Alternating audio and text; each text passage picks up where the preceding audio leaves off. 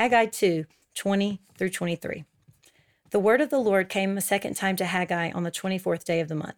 Speak to Zerubbabel, governor of Judah, saying, I am about to shake the heavens and the earth, and to overthrow the throne of kingdoms. I am about to destroy the strength of the kingdoms of the nations, and overthrow the chariots and their riders. And the horses and their riders shall go down, every one of them, by the sword of his brother. On that day, declares the Lord of hosts, I will take you, O Zerubbabel, my servant, the son of Shealtiel, declares the Lord, and make you a signet ring, for I have chosen you, declares the Lord of hosts. The word of the Lord. Thanks be to God. Okay, the last passage of Haggai today. This is the fifth oracle that um, Haggai brought to the people a word directly from the Lord, but it has to do with the one we talked about yesterday, this day that the foundation was laid. But this one is pointing us to a future um, fulfillment of this, and so it's it's kind of the ultimate outcome of the foundation being laid. Um, what do you see here, Courtney? Right. I'm glad you pointed that out. We talked about on the previous days how time has really been um, kind of mentioned quite a bit in this book. Mm-hmm. We've talked about the past, uh, present day, actually laying that foundation and starting the work, and now we're looking toward the future, um, mm-hmm. a day yet to come. And so we see that this is. I feel like these other oracles have been to Zerubbabel, to Joshua the high priest, and to the remnant of the people. In this instance, mm-hmm. what's a little bit different, it is that it's only speak to Zerubbabel um, in mm-hmm. verse 21. So this is a message uh, just to him, just speaking about him from the Lord. And um, we see that verb shake again. We saw it uh, mm-hmm. before when it mentioned, you know, he was going to provide for them. He was going to, the promise of provision to rebuild the temple. And I mentioned a couple of days ago how um, that I had done some cross referencing with that word shake, and it really had a lot to do with judgment. And so I feel like mm-hmm. we see that again. We see that implication of that here shaking these nations, overthrowing kingdoms, mm-hmm. destroying the strength of kingdoms. Mm-hmm. Um, I think that's really good. Yeah, we're, yeah. we're seeing well, you can some judgment. Yeah, and you can see that also just the whole reference to chariots and their riders and the um, everyone by the sword of his brother that actually harkens back to Egypt, right? The, That's what I was. The chariots, like that judgment of their um, ancient kind of enemies, and then uh, I think I read somewhere like Midian um, and Judges and Joshua's time that yeah he is talking about judgment of nations who um, who opposed him in his plan of salvation through this people of Israel. Right. And then again, we talked about um, the Lord calling himself in this book the Lord of hosts. He mentions mm. that so many times. And then we see in verse 23, um, he calls himself twice. He's called the Lord, but then declares the Lord of hosts, declares the Lord of hosts. And so we again we see this um, his sovereign authority, uh, mm. to the power to do what he wants on the earth, that his will will be accomplished. And um, he's saying here, you know, I haven't chosen those nations. That's not who I've set my heart on. Zerubbabel, right. I've chosen you. You're going to be my servant. And um, we talk, we, we, excuse me. That's right. Um, calling Zerubbabel his servant and how really that is a, um, he was in the line of David. And so he had made mm. this promise with David that, that um, someone in the line of David would always have authority on the throne. And so we saw that all through the Old Testament. And ultimately, of course, that's Christ himself. Um, mm-hmm. But here is a piece of the puzzle. Here's a piece yeah. in that lineage um, where he's saying, I have chosen you, declares the Lord of hosts. It's, it's my will, it's what I want. And I, as the sovereign Lord of hosts, have the power to accomplish it. No, that's uh, that's so important. It's like what when we talked about the history of Haggai, like where we were in the con- or the history of Israel and where we were in that context, and we talked about those evil kings um, of Israel and Judah, and Jeremiah had actually told one of those kings, Jehoiakim, that God was going to shake off, like tear off the signet ring, basically saying, "You will, you are not the one," um, because of his wickedness. And he, this Zerubbabel is his grandson. Oh, so wow. you think about the history there of the people thinking all of these terrible kings, um, and God doing something so.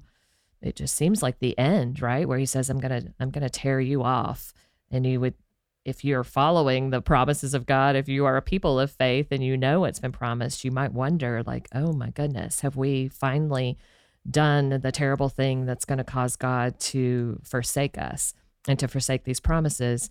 So for him to come in this moment to Zerubbabel and say this thing, even though we don't, Zerubbabel wasn't actually made king that we know of, right? He, this isn't a fulfillment just for him. I mean, he was a leader, but the the kingship of David, the royal line wasn't established in this moment in time, and yet God is saying something like you mentioned, really important for uh, Christ, the Son of David.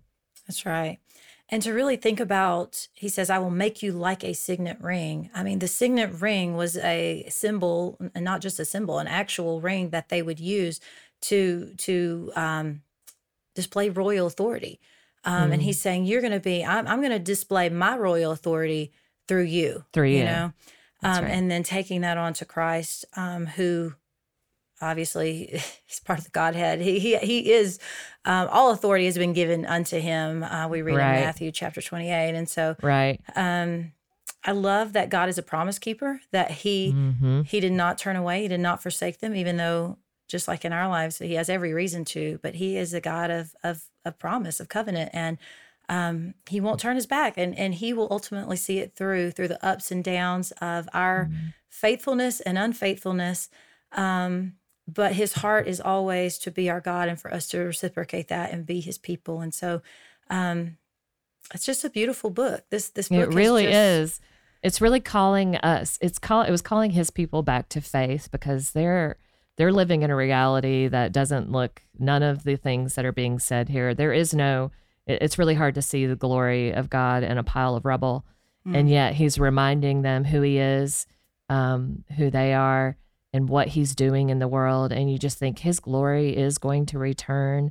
But even when just thinking of the nature of faith, even when the glory returned in the person of Jesus um, to that very temple, people missed it. You're right. Right? Because right. they were looking for a different kind of glory. And it says that Jesus was glorified on the cross. Yeah. And what did that look like? It looked like shame, it looked like suffering. And yet, it is God's, He was the radiance. He is the radiance of God's glory. There's nothing that proclaims more the beautiful, holy, merciful character of God than His very own Son on the cross. And that just reminds us, yeah, this faith that we live, it's the assurance of things hoped for. It's the evidence of things not seen, just like it was uh, for the people in Haggai's day hearing this message.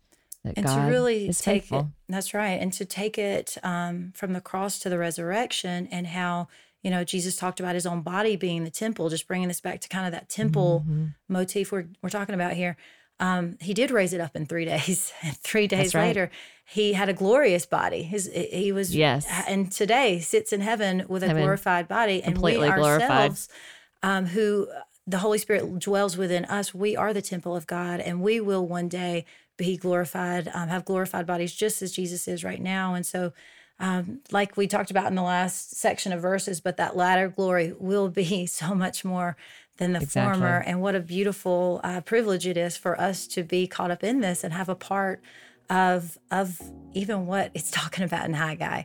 Um, just a, it's a beautiful thing to be a child of God and to be a part of His kingdom. Amen. Well, for Courtney Moore, this is Jennifer McClish. Thanks for listening to Our Daily Rhythm. I'm Jason Dees, one of the pastors of Christ Covenant, and Our Daily Rhythm is a ministry of our church designed to help you more faithfully and effectively meditate on God's Word. If you ever have a question for us about one of our Bible readings or one of your own Bible readings, please don't hesitate to text us at 404 465 1737. Again, that's 404 465 1737 or email me directly at jason at christcovenant.com. We'll meet you again tomorrow for our daily rhythm.